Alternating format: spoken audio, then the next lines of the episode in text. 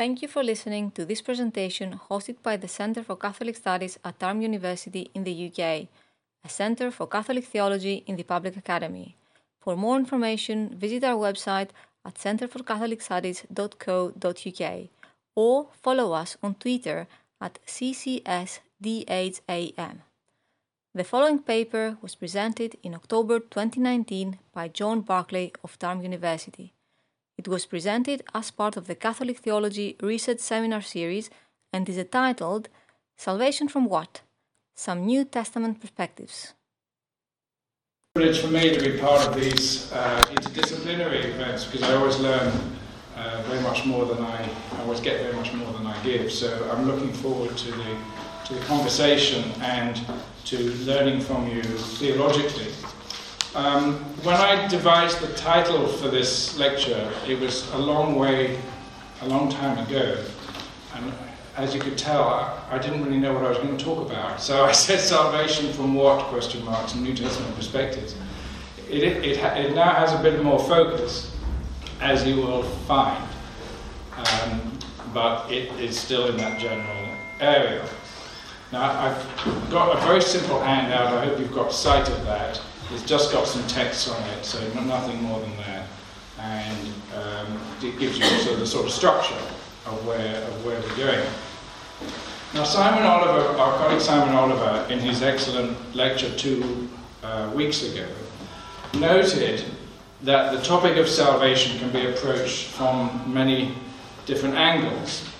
I think this is where you put it, Simon. You can ask salvation for whom, the scope of salvation, or we can ask salvation how, that's the mechanism, if you like, the means of salvation.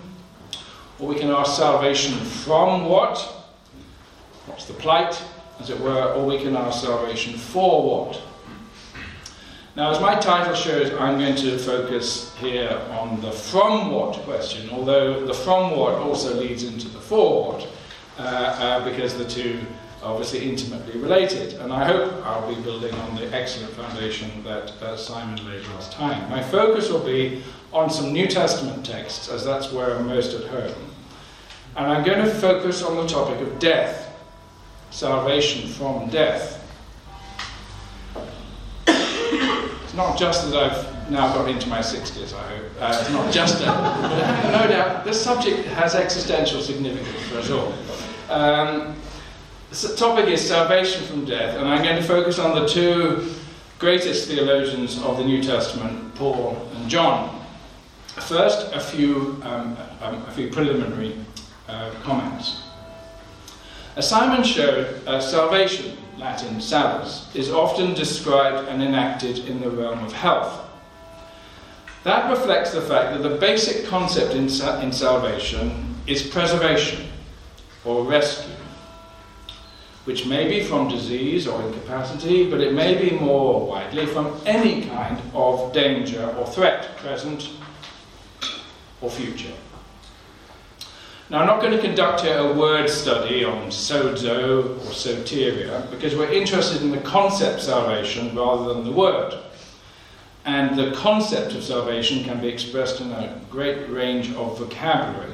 So, in the New Testament, not only verbs like sozo, but also verbs like um, like ruamai or ex and so on.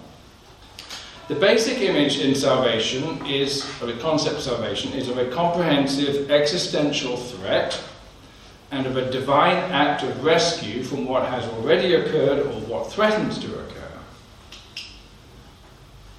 from which God alone can save.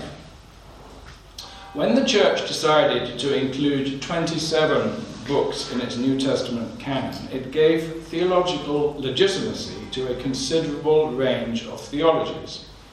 There is no single New Testament view on salvation or on any other theological topic. A large range of metaphors for salvation is, uh, uh, uh, is deployed in the New Testament. Some of them we might call social metaphors, that is, they're taken, metaphors taken from the realm of social interaction. And some of them are what we might call organic. Among the social metaphors, we find salvation described, for instance, as freedom from slavery, as adoption, as inheritance, as justification, which is being put right legally and socially, as, um, as reconciliation, as sacrificial atonement, as glory, inasmuch as glory means honour, uh, even as citizenship. These are all social metaphors for salvation. Among the organic metaphors, we find salvation described as light or sight, as water or drink, as food, most comprehensively as life or new creation, which is sometimes expressed, as Simon showed, in acts and metaphors of healing. No one metaphor is dominant in the New Testament, and even within single authors like Paul, they're jumbled and mixed, each bringing out different facets of the salvation that's enacted in Christ. Every metaphor also, of course, encodes the plight from which salvation saves. Salvation as light or sight figures the plight as darkness or blindness. Salvation as freedom figures the plight as slavery, and so on. If all theological language is inherently and necessarily metaphorical, the New Testament offers a rich store of metaphors which the Christian tradition has explored, developed, and supplemented down the centuries. When it comes to the realities from which salvation saves, the New Testament places these within a variety of dimensions, some internal to the human, some what we might call exterior. Sin is the most common description of the internal human dysfunction, the disobedience or rebellious pride that flouts the will and the purposes of God. But if sin is the internal misalignment of the human, its disastrous results are also the danger from which God must save. In this connection, we could list the curse of the law, condemnation, wrath, and death, which will be our main topic. External to the human are the powers that some New Testament texts speak fulsomely about, and some in rather muted terms. The devil or Satan, demonic forces, unclean spirits, the principalities and powers, the God of this age, all of these are external, aggressive powers that threaten humanity and the cosmos in New Testament texts configurations of evil that resonate very strongly in some cultures today, even if post Enlightenment Westerners don't quite know what to do with them. At the very least, they express the fact that we are subject to phenomena and forces outside our control. If salvation is going to be truly comprehensive, it needs to address not only our human propensity to mess things up, but also the dislocations, deficiencies, and evils that are beyond our capacity to control or even to understand. I want to focus here on one threat that is, you might say, both internal to the human condition and beyond our power, and that's the all encompassing threat of death. Death is one topic that features in the drama of salvation right across the New Testament, from the Gospels to the book of Revelation. And it's focalized at the heart of the gospel in the narrative of the death and resurrection of Jesus. Death, decay, destruction. These are constantly reflected upon in the New Testament as the ultimate threat to both humanity and the gospel. As presently constituted, all things come to an end. Our lives, our work, our achievements, our relationships, even eventually Brexit. and this is true of the cosmos as a whole, as the New Testament authors say, and as science now confirms. All things are subject to the law of entropy, and even the cosmos as presently constituted has a finite end. Everything is marked by this ultimate limit ultimate both in the sense of final and in the sense of most profound. Everything except God. If the New Testament did not grapple with death, it would be seriously deficient in its soteriology. But providentially it does. And we'll focus our attention here on salvation from death, first in Paul and then in the Gospel of John. So let's think about Paul.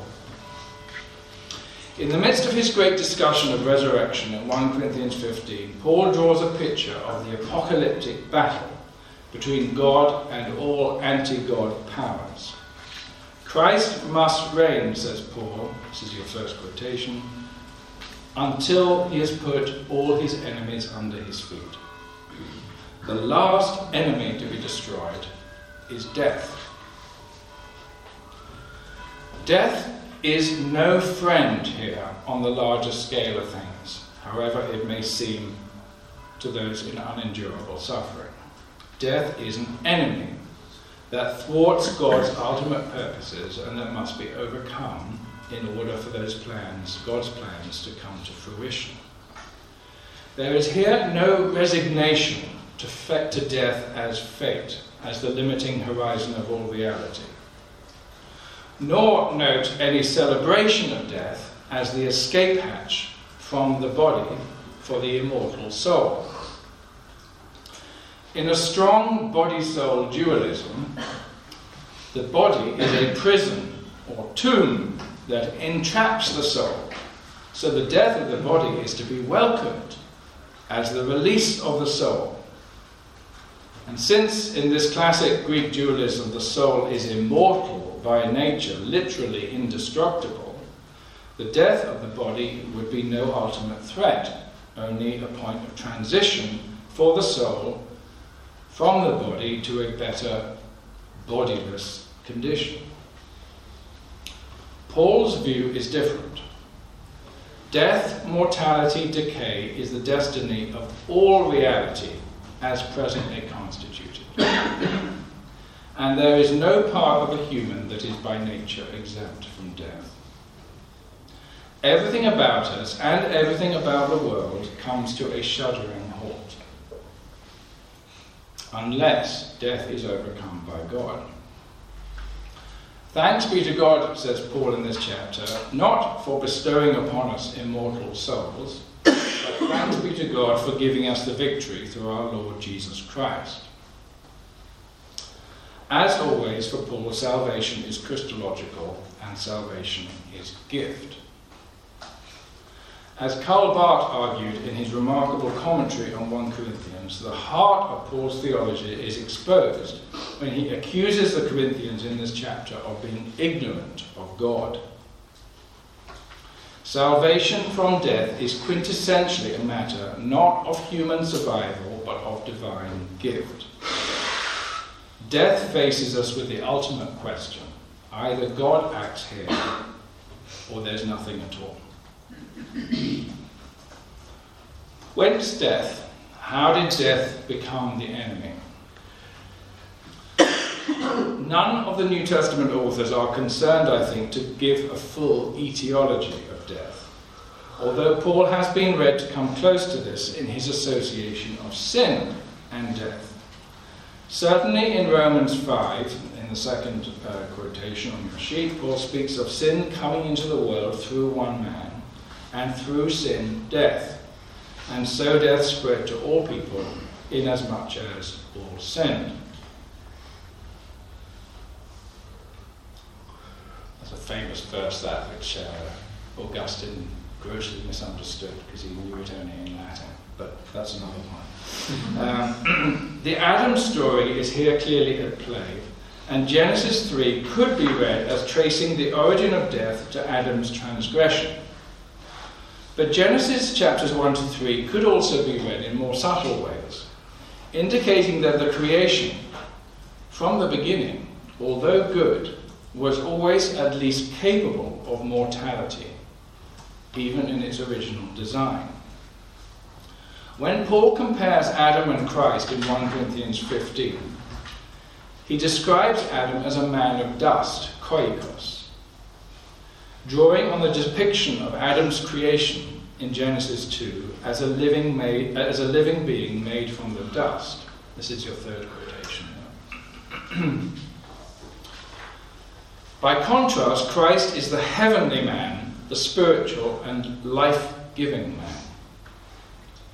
Christ is life giving, not just living, spiritual pneumatikos, that is, powerful, glorious, and indestructible, as opposed to psychikos, that is, alive but mortal, weak, and destructible. Moreover, Paul says, We have borne the image of the man of dust, but we will bear the image of the man, um, um, we will bear the image of the heavenly man, the man of heaven. In other words, resurrection as indestructible life will not be the same as the life of the original dust, dusty man, Adam. One could put the matter like this The creation was from the start mortal in the sense of capable of death. And that mortality became a reality, inevitable and universal in the wake of sin. In this light, de- death is both, you might say, inherent in our condition and a tragedy we bring upon ourselves, both natural and unnatural, both part of what it means to be created and part of what it means to be alienated from God. The, the latter negative features of death represent the way that our creatureliness has become the site of our rebellion against God tied up with that rebellion to such a degree that death has about it an element of judgment. But whether or not it is infected with those tragic dimensions, death is always the sign that God has something more in store. What gives Paul the confidence of victory over death is an event the resurrection of Jesus. Again on your sheet, as in Adam all die, so also in Christ will all be made alive. Resurrection is for Paul something wholly different from the survival of the soul. It is the raising up of corpses, the raising up of corpses. Literally in Greek, the anastasis ton necron, raising up of corpses, and something that one would assume in the Jewish apocalyptic tradition to be a collective event, not an individual event. But it's much more than the resuscitation of the dead. It marks, in fact, the turning point of the ages, the beginning of the new age, as radical a transformation as a new creation.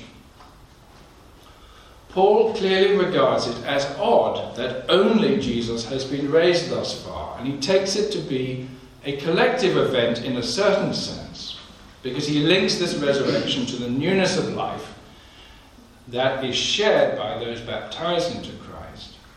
And he links the resurrection of Christ to their own resurrection, which he expected to be soon. Christ's resurrection is, as he puts it, the first fruits of the harvest, the beginning and the sign of the whole. Now, it's important not to domesticate Paul's theology at this point or to reduce the resurrection of Jesus to merely a claim about the identity of Christ, about the identity of Christ. In Paul's cosmic perspective, the wheel of all reality has been turning irrevocably from sin to death, from disobedience to decay.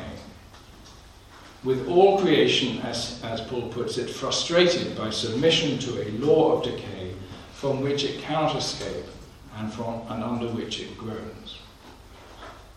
The resurrection of Christ marks the pivotal turning point of all history, indeed of all reality. The moment when the wheel, if you like, starts to turn in the other direction. From sin to righteousness, from death to life. By the power of grace, a new reality is born, what Paul does not hesitate to call a new creation. But resurrection is not just a repetition of creation, nor a restoration of its, of its original conditions. Resurrection elevates all that has been made to, if you like, a new level, where decay and death no longer exist and no longer could exist, even as a potential. Creation is liberated from its slavery to to decay, which is, in some sense, a necessary limitation in all that has been made so far. Paul speaks of the future as entailing a spiritual body, pneumatikon soma. And the word soma makes us think of bodies rather like ours. But Paul is at pains to point out the difference between the present body, which is weak, inglorious, and mortal, and the future body, which is immortal, glorious, and endued with power.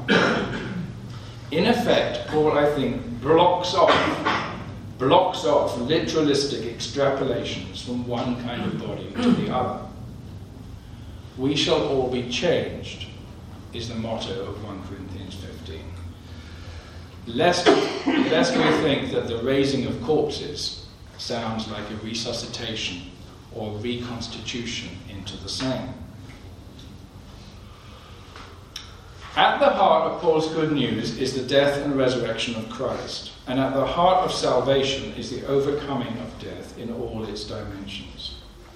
In fact, Paul sees the new reality already pressing into the old, such that participation in Christ means not only sharing in his dying, but also experiencing in the Spirit what Paul calls newness of life, and what the later Pauline tradition in Colossians and Ephesians will dub being raised with Christ. The Spirit is the presence of the new creation in the midst of the old, such that the believer lives in a kind of double reality, one operative within the other. As Colossians puts it, again on your sheet, you have died, and your life is hidden with Christ in God. When Christ, who is your life, is revealed, then you also will be revealed with him in glory. Note that expression, Christ who is your life. There's a powerful sense throughout the Pauline corpus that the Christian existence is suspended entirely from the resurrection life of Christ, so that all that is good and worthwhile in the believer's present lives is the product of Christ's life, and therefore destined to endure beyond death. Famously, you may remember in, uh, um, um, um, in 1 Corinthians 13, Paul downgrades all the spectacular gifts of the Spirit, such as knowledge and prophecy, depicting them as partial things that will come to an end. But faith, hope, and love remain, and the greatest of these is love. and by remain, he last forever. Faith and hope, because everything eternal is dependent on the recreative power of God. An immortal soul, we might recall, needs no faith. All it needs to do is survive, which it inevitably must. But a mortal creation lives by faith because it hangs for its existence on the life giving resurrected Christ and expresses that dependence in faith and hope. And love? Love remains because love is the self giving power of God that brought the world into existence and will raise it to its completed state in Christ. love endures because to participate in love is to participate in the very centre of the eternal purposes of God. Let's move now from Paul to John. That's why I get a bit nervous because I've got a colleague in the room here who knows far more about John than me. John has transposed early Christian eschatology into a different key. And he's reflected long and hard on the participation of Christ in God and the participation of believers in Christ. John's Gospel gravitates towards the organic metaphors we mentioned earlier salvation as light, water, food. But he wraps all these up within the macro category of life. If Jesus, if Jesus is the water, he is the living water. If he is the bread, he is the bread of life. The prologue of the Gospel delves back into the very first verse of Genesis and finds there, before the creation of light or anything else, the Word and the creation of life. Remember, it never says in Genesis, and God created life. It never says that, does it? But John says that must be the first thing that happens. What has come into being through him, that is through the Word, says John, was life. And in the life was the light. So first you start with life. As if to match this, the conclusion of the first edition of the Gospel, that is before the supplement we call chapter 21, so at the end of chapter 20, sums up the intent of the whole Gospel by saying, These are written that you may believe that Jesus is the Messiah, the Son of God, and that believing you may have life, life in his name. In other words, from start to finish, from the prologue to the final verse, the gospel sums up salvation as life.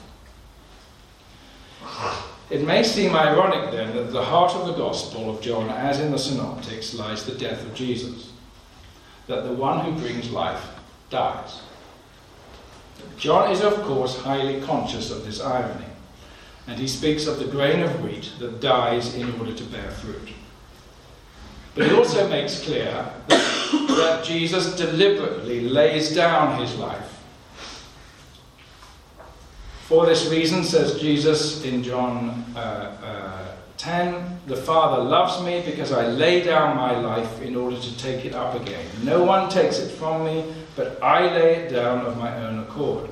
I have power to lay it down, and I have power to take it up again. If Jesus himself has the power to take it up again, this suggests that for John, Jesus' death on the cross is not ultimately the loss of his self. He enters the human condition all the way down to death, but he enters it with a power and a life that is sourced in God, given by the Father, such that Jesus' life is also at the same time indestructible. As the living Father sent me, I live because of the Father. Jesus' life is dependent on the life of the Father, but in that participate, it, but in that dependence, he participates in a life that is not ultimately subject to death. Thus, the death and resurrection of Jesus in John's Gospel is a moment of glory, a moment of the revelation of the glory of God, as much as it is a turning from death to life. It is not, as in Paul, the turning of the ages from the old to the new, but the participation of the eternal God in the depths of the human condition, so that humanity might participate through Christ in the, in the eternal life, which is the life of God. At the deepest level, Jesus does not give his life away in the sense of letting it be destroyed. He gives his life into the human condition so that his life might be shared. I am the living bread that came down from heaven. Whoever eats of this bread will live forever. And the bread that I will give for the life of the world is my flesh. As in Paul, death in John is not just mortality, it's also tainted with sin, judgment, and condemnation. Jesus is the Lamb of God who comes to take away the sin of the world, to die for the nation, not just the nation, but for all the scattered children of God. His death is an entering into the hour of darkness, into the judgment of the world, a confrontation with the ruler of this world. In some sense, Jesus' death absorbs absorbs this sin and darkness and takes on this judgment, such that those who believe in Jesus and participate in his life have, in John's perspective, already passed through judgment. Very truly, I say to you, anyone who hears my word and believes him who sent me has eternal life and does not come under judgment, but has passed from death to life. That's chapter 5, verse 24. Hence the famous John 3:16. God loved the world in such a way. Hutos means they're not to such a degree, but in such a way. God loved the world in such a way that he gave his only Son, that whoever believes on him should not perish, but have eternal life. Or as Jesus puts it elsewhere in relation to his sheep, I give them eternal life and they will never perish. No one will snatch them out of my hand. Salvation in John is receiving this life from Jesus, or better, participating in the life of Jesus, which is itself derived from the Father. Just as the Father raises the dead and gives them life, so also the Son gives life to whomever he wills, said Jesus. Now we might, for clarity's sake, and this is oversimplified, but we might compare Paul and John like this. And I'm going, to, put it up on, on the board. Paul's dominant framework is what we might call sequential or chronological. Okay, Paul operates with a timeline, and the eschaton is up here, as it were. And what he sees happening in Christ is the, in, is the, is the, is the beginning of the new age, of the new creation, which, as it were, creates this overlap period in which we now live, in which the believer, still part of the old creation, is also now part of this new creation. What I want, there's much more I can say about that, but the main point is this that there's a kind of sequential framework. Death has ruled in the world all the way up to the time of the resurrection of Jesus. And from that point in time, which is a new eschatological reality, a new indestructible life has begun. On this sequential framework, believers participate in the resurrection life of Christ. Spatial metaphors are used here, being in Christ, baptized into Christ, but the spatial metaphors are placed within the chronological frame of a change of eons. Paul's mind just thinks in terms of chronological change of eons.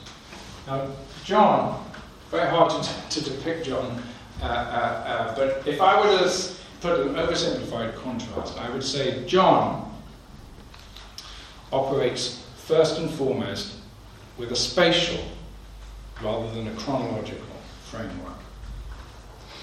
Eternal life does not for John begin at the resurrection, because eternal life is the eternal life of God, shared by the Father with the Son from before all time. It's as if John said, if it's eternal, it can't begin at a moment in time. Yeah? When did the eternal start? Dumb question, isn't it? It doesn't have a start. If I were to put, if I were to put it, I'd put it spatially in this way, okay? The, the outer sphere is the sphere of God, encompasses all, all realities, but inside, as it were, with a hard edge, because it's partly become alienated from God, is the world. It's, of course, encapsulated within the reality that God has made. It's not in its origin alien from God, but it has become alienated from God.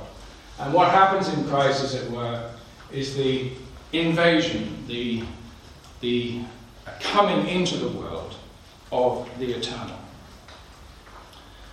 It's the entering of the eternal into the temporal cosmos. So, hence, the dominant spatial conceptualities of John, in John, of Jesus coming into the world, down from heaven, and believers participating in the life of Christ. Believers in Christ are born for John from above.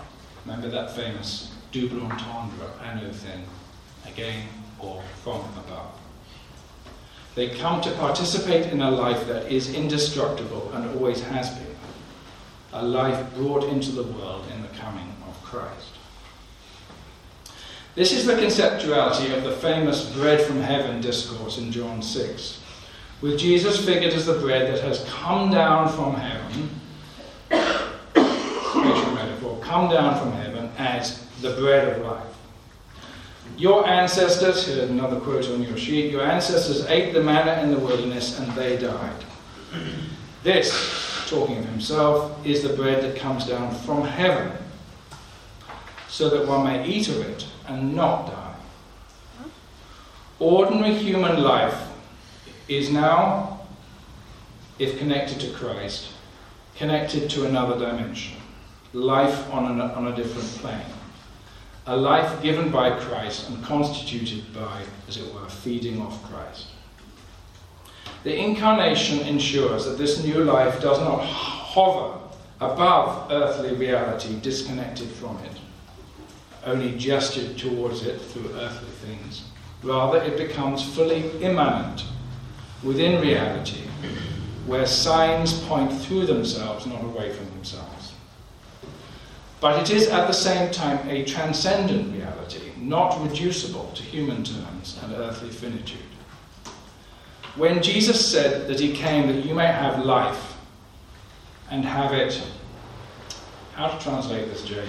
Have it perisson. Normally translated, have it abundantly.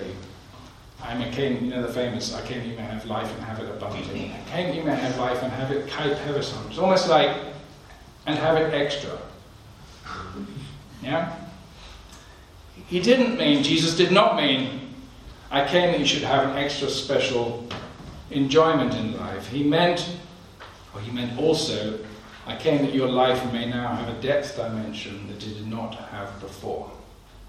It is plugged in, we might say, to use a modern electrical metaphor, it is plugged into a life source that is indestructible because it is divine. At the middle of John's Gospel stands the raising of Lazarus, which is the sign of the life that is ultimately not defeated by death. It's the scene for Jesus' most momentous I am statement I am the resurrection and the life. Again, I've put this on the sheet. Those who believe in me, even though they die, will live. And everyone who believes, lives and believes in me will never die. Now, when you first read that, you think, what the heck is that saying? Even though they die, they will live. Because the life Jesus is talking about here is, talk, is at a depth that cannot be touched by human mortality. Even if they die, in human mortal terms, they live. And everyone who lives and believes in me will never die, because we're talking about that life, life in its extra dimension, life extra, true life, the life from above. And that is truly indestructible. By the time we get to the resurrection of Jesus in John 20, everything that can and should be said about resurrection and life has already been said. The narrative in John 20, I think, is comparatively underinterpreted because it has already been interpreted in the preceding 19 chapters. But what's clear here is what, is, is what Thomas recognizes in his acclamation My Lord and my God. The resurrection of Jesus demonstrates that his life always ever shimmered with a transcendent reality, an eternal life derived from God, a life that diffused glory all through his life and even in his death. If Jesus is the resurrection, it is because he is the life. The life given by the Father and shared with the Father, and the life now given to those who participate in Christ. This is a life shared by believers now and not just awaited for the future. John's eschatology is famously the most realized in the New Testament. Future dimensions still remain, but the focus is on the present and, the, and on the eternal life that is already now. You remember Paul's famous trilogy you mentioned earlier of faith, hope, and love? If John was asked for his trilogy, I think he would say faith, knowledge, and love. Faith, that believing you may have life in his name. Knowledge, this is eternal life, that they may know you, the only true God, and Jesus Christ whom. But also love. As the Father has loved me, so have I loved you. Abide in my love. This is my commandment that you love one another as I have loved you. The Father's life is expressed supremely in the Father's love. and that is what generated the coming of the Son and the self giving of the Son for the world. The fruit that is generated by abiding in the vine, John 15, is the fruit of love. And this is surely one of the features of that extra, that perisson, that John 10.10 10 is talking about. The Johannine epistles draw out in fulsome terms what's already clear concerning love in the gospel. The eternal life that believers participate already in this life is not some ethereal, privatized phenomenon. It is the spreading of the love of God into the everyday life of a community in a broken and transfigured, in a broken and misfigured, disfigured world. So let me finish with some theological reflections. What would it mean for us to believe and speak about salvation as salvation from death in the light of these resources from Paul and John? From the second century onwards, Christian theology has been, I think, too easily distracted by arguments and speculations concerning the afterlife, its mechanisms and its conditions. In their concern to rebuff the Gnostic downgrading of creation and the body, second century theologians such as Irenaeus spent, I think, excessive effort defending a notion of resurrection as the reconstitution of earthly bodies. And they failed to give enough attention to Paul's sense of an utter and ungraspable transformation. In the same vein, I think modern attempts to support ecological responsibility on the grounds that this earth is what God will rescue and reconstitute seems to me seriously mistaken. Since everything we experience in this present time space continuum is limited by the laws of entropy in physics, and its biological life subject to the laws of decay and death necessitated by evolution, it makes to me no sense at all to speak of a future indestructible world where we will till the soil that we have preserved and enjoy the air that we have kept clean. If what the New Testament is talking about is a genuinely eternal world, it will not operate by any of the rules of physics or biology that govern our present form of existence. The problem in cultivating these fanciful and unhelpfully literalistic images of the future is that we invite a theological reaction, which would prefer, as many Christians prefer, not to speak of a future at all. A Church of England priest the other day told me she's quite content to think of her life finishing at death, since what Jesus brings is life lived to the full in the present. Like the Christian Aid slogan, she might have said, We believe in life before death. That, it seems to me, is, is profoundly unsatisfactory as a Christian theology. But I can see where it's come from in reaction to crude speculations about what life might look like in the frankly unimaginable future. I'm a strong believer in a theology of ecology, but I wouldn't base it on, the, on, these, in these, these, terms. I think there's quite other much stronger theological terms, bases for an ecological not about, it's not about preserving this air clean because, guys, we're going to breathe it in the future, eternal world.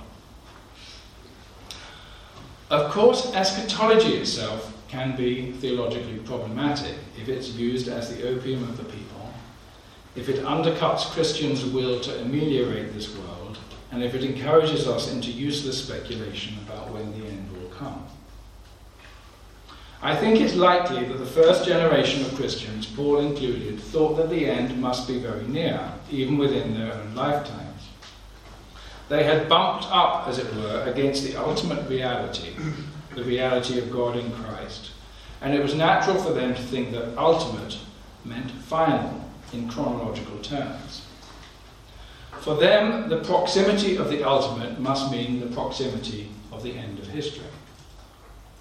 John, as we've seen, is less confined by this chronological sequential framework. For him, eternal life is not something to be waited for and just around the corner, but something that has always been present in the life of God and is shared by those who participate in Christ by faith, knowledge, and love. it was along such lines that Barth and then Bultmann were able to give a theological interpretation to the imminent eschatology of the New Testament.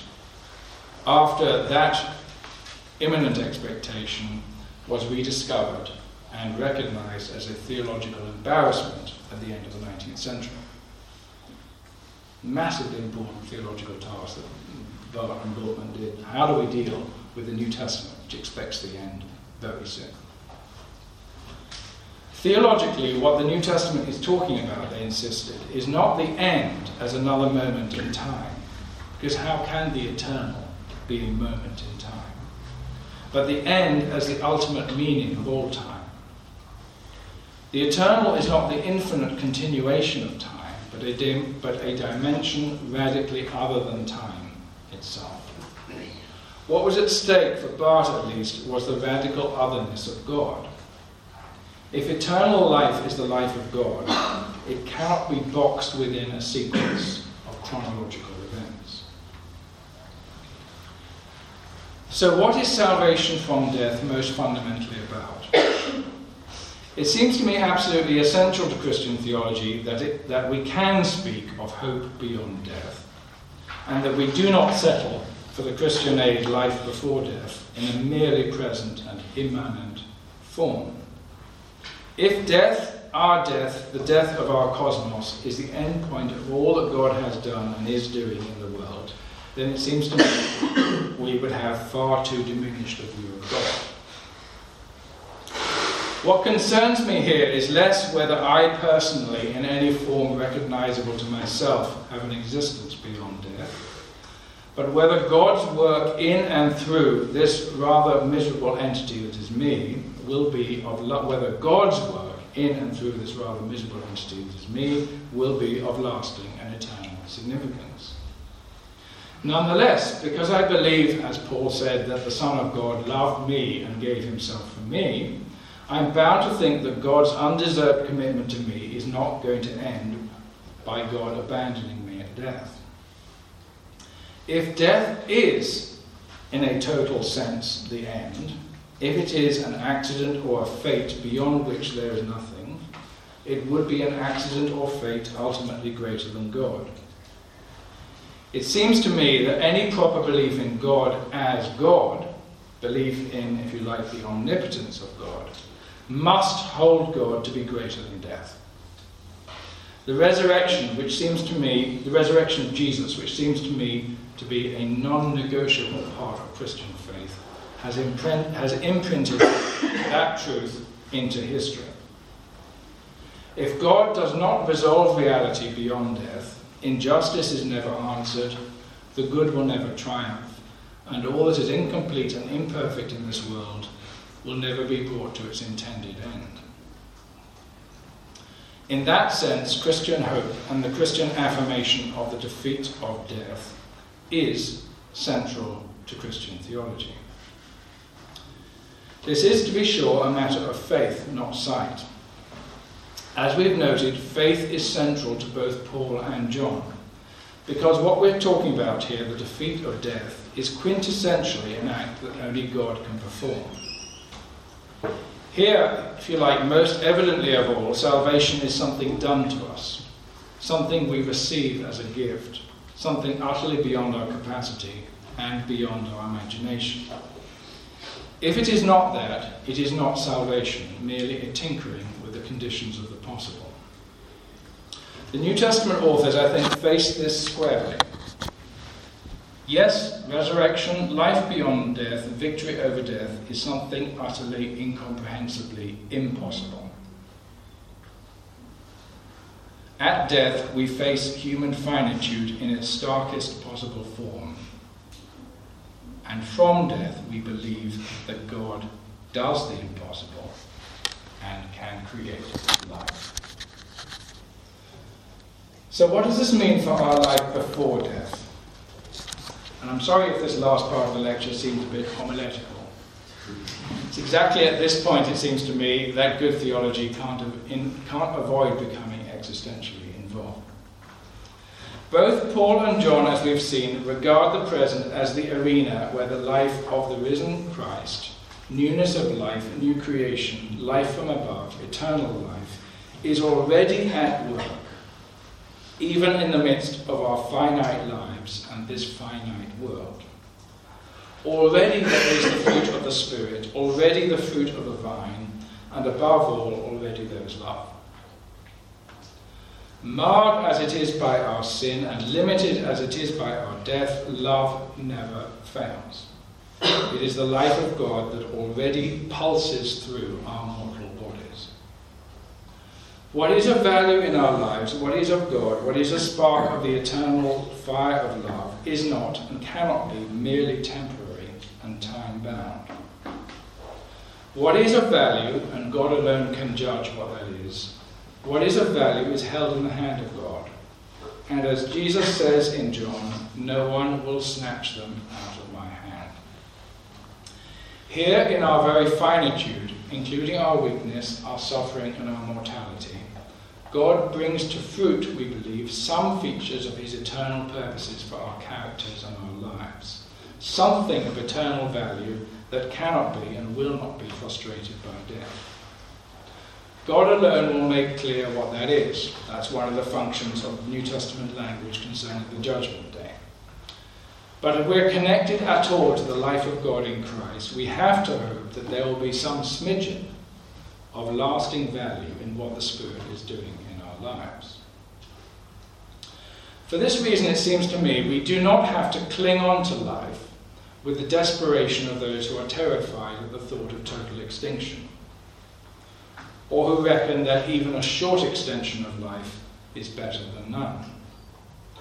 In Christ, there is, it seems to me, a readiness to die and a capacity for what they call a good death, in the faith that nothing, not even death, can separate us from the love of God in Christ.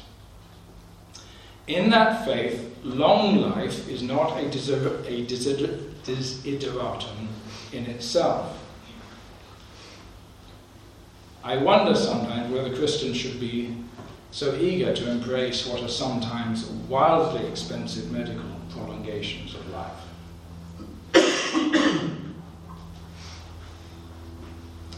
At the same time, we believe that whatever the conditions of our life, even in ill health, in disability, and in dementia, God can work something beautiful in a life even if only in the ways that others learn love in responding to our weakness. For that reason, euthanasia, as the willful ending of an unwelcome life, seems to me theologically problematic. What we ultimately hope and hope in faith is that God will cherish something of us and something of what Christ has done in our lives, and will wrap that up into his eternal future whatever unimaginable form that might take. Ultimately, of course, it is not about us, it's about God. But we happen to believe that God showed his love for us, even us, in Christ, and has chosen, for reasons only of love, not to be God without us. So if there is salvation from death in some form for us, it is only because the love of God in Christ will never falter or fail. Thanks very much.